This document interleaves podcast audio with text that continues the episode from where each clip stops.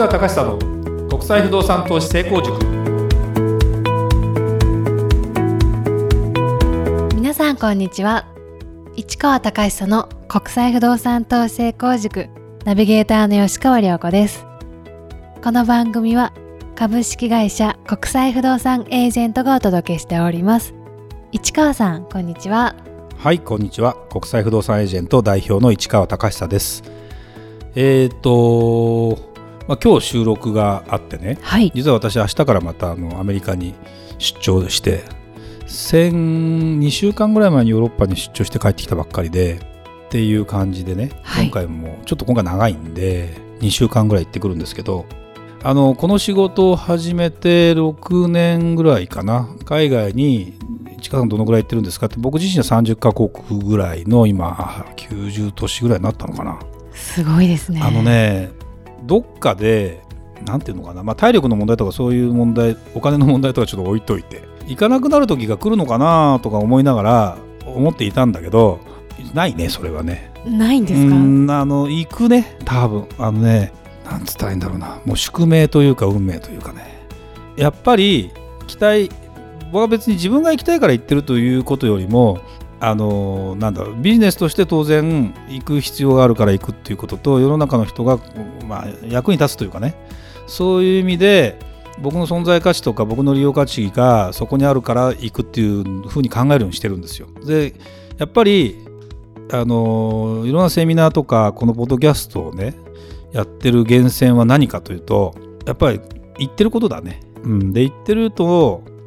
うん明らかにあのねまあ元気になるのも確かだけどそうなんですね。毎回ね勉強になることが多いね。でねこれをね最近ちょっとね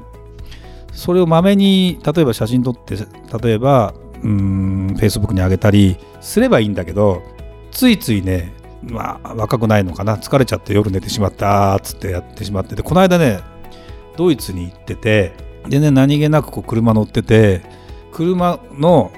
まあ、高速道路みたいな車が上を走ってて、はい、その下でこう信号待ちかなんかしてたのね。でものすごくその下から見た橋桁がさ普通暗いじゃない。で覆われた上上に覆われてるとものすごくどんよりする感じがするじゃん、ね、日本でも高速道路の下とか、はい、あれがね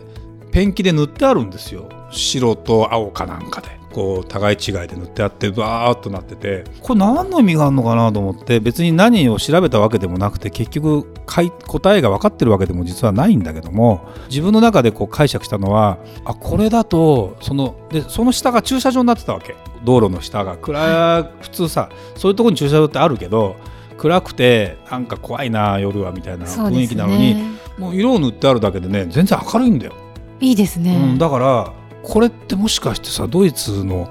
誰かがこういうふうにした方がいいんじゃんっていうふうに思ってしたのか、えー、なんかものすごくね。まあ、なんでかなっていうことを思ってみたりこういうふうに考えるとものすごく街もすごく街も綺麗っていうかあの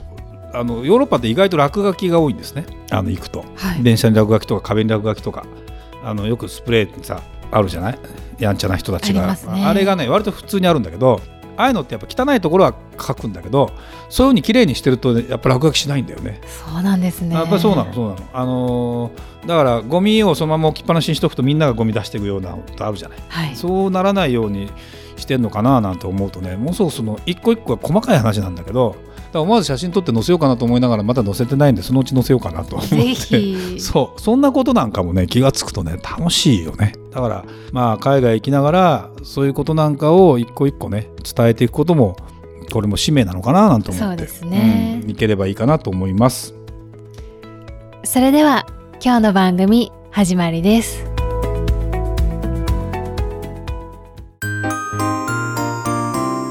Q&A コーナー。それでは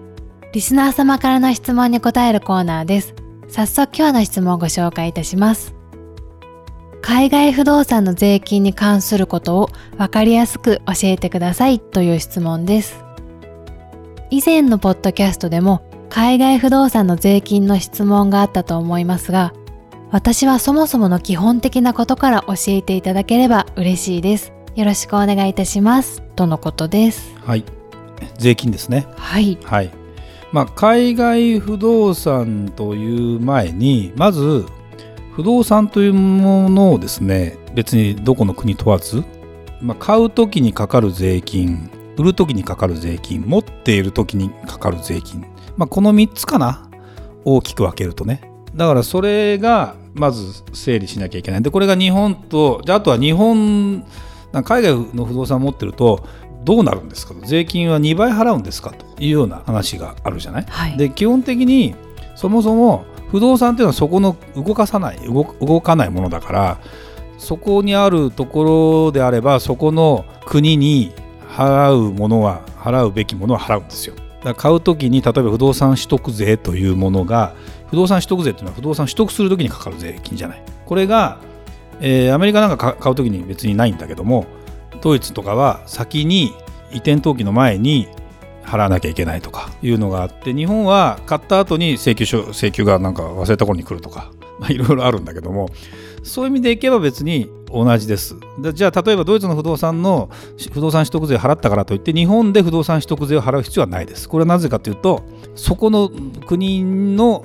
にあるべきものだから。だから例えば固定資産税というのもありますと。固定資産税というのは持ってる時にかかる税ですよ。で固定資産税っていうのはその固定資産を持ってる国が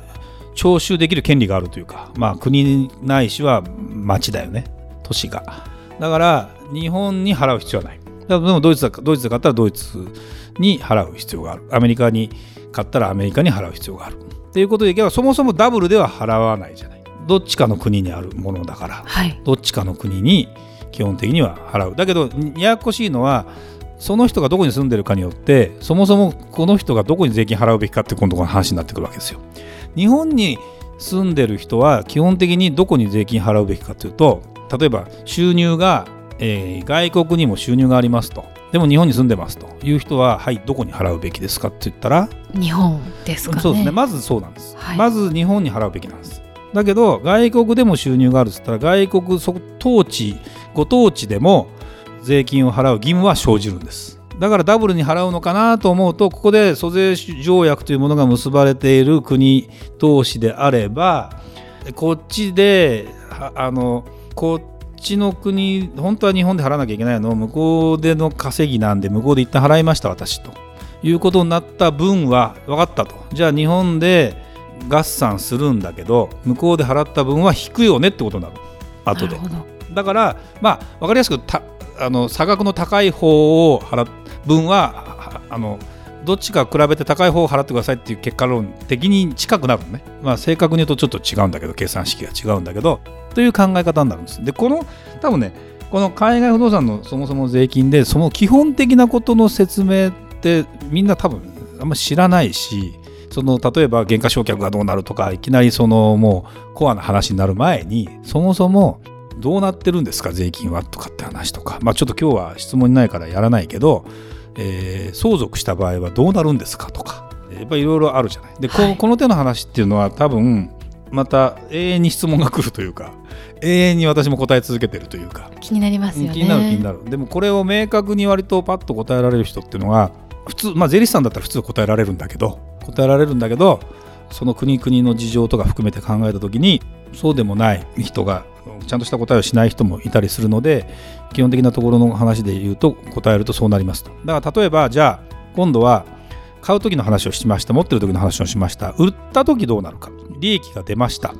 利益が出たらそれに対する税金っていうのは日本だとまあ、住んでいる居住用財産だったらまたちょっといろいろ控除があるんだけども居住用じゃなくて人に貸しているアパートを利益が出たから売りました売って利益が出ましたと。でその利益に対して税率が、まあ、個人の場合と法人の場合とちょっと違うんだけども個人の場合に考えればまあ取得して5年以内に売っちゃったら利益の約約4割があの税金で持ってかれますよと。でこれが6年以上になれば2割にほぼまあ、若干端数は違うんだけどになりますよっていうことでだから買ってからまあ6年ぐらいは持ってないと税金で持ってかれちゃうよというのがあったりしますと。はいでこれは海外の不動産で自分が同じふうに儲けたとしても日本で同じように税金払わなきゃいけないのは確かなんですよ同じように。海外で取られてるから、まあ、さっき言った租税条約で、まあ、例えばどっかの国で買ったやつで15%取られちゃったから15%分払ってるからねって言ったらじゃあ残りの差額ねってことになるんだけど結局は。ということなのね。なのでまあそんなに考え方的には難しくないというかここら辺の説明ができない人からは買わない方がいいというか多分売ってる人であのいきなりなった人は絶対分かってないから、ね、説明しきれないとは思うけどね。だから詳しい話税理士さんに聞いてくださいってことなんでしょうけど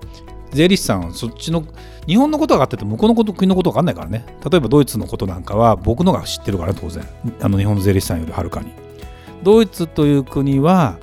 居住用であろうが何だろうが個人名義で買った場合は10年間以上、まあ、10年 ,10 年持っていれば売った時に利益が出ても税金かかんないです。その利益に対して一切。だからドイツ、まあ、ドイツに住んでいて日本に税金を納める必要がない人がいます。ね。もう引っ越しちゃって、まあ、別にドイツ人じゃなにななくてもいいんだよそもそも日本に納める必要がない人だったらもうドイツに従ってやればいいだけなんですよただややこしいのは外国人で日本に住んでいるとなると日本のあの税制が引っかかってくるのででこれまたねアメリカ人に なると今度また違ったりいろいろするのであくまでも日本人という前提の日本の税制ということの中での考え方になったりするのね。まあ、ちょっと今日はもうね、あの話が脱線しすぎちゃうんであれなんだけど快速償却みたいなものっていうのは本来日本の減価償却の考え方というものがあってそれに準じて計算されたものを海外不動産に当てはめた時に市場の、えー、価値と価格の考え方とは異なるのでその分まあある意味メリットをうまく活用してやってるっていうのが今今でいう快速減価償却。でもこれに関しても多分変わっていってメスが入ってちょっとメリットがなくなっちゃうんじゃないのっていうふうにしますよ。だって税金をまあなんだろうな。正しく納めてねっていうのが税務署の、うん、ね見解だから。そうですよね、うん、ちょっとこれはこれはちょっと不公平なんじゃないのというかこれは有利すぎるんじゃないのってことに関してはどっかでメスが入るから。でこれはまあいろいろね見解があるんでちょっとこの場では控えますけどそんなようなことなんかもね動いて考えると、まあ、今年来年ぐらいまでがなんか一つのあの形かなっていうかちょっとその先は変わるかなっていう雰囲気もあるのでぜひですねその辺りは詳しいことを聞いていただいて、えー、検討するなら今でしょうみたいなところもあるので、はい、ぜひそんな風に思っていただければいいかなと思いますしそんなことをうちの会社の人間とか私とかに質問を投げていただければ回答させていただきたいなと思いますはいありがとうございました。それではまた次回お会いしましょう。ありがとうございました。ありがとうございました。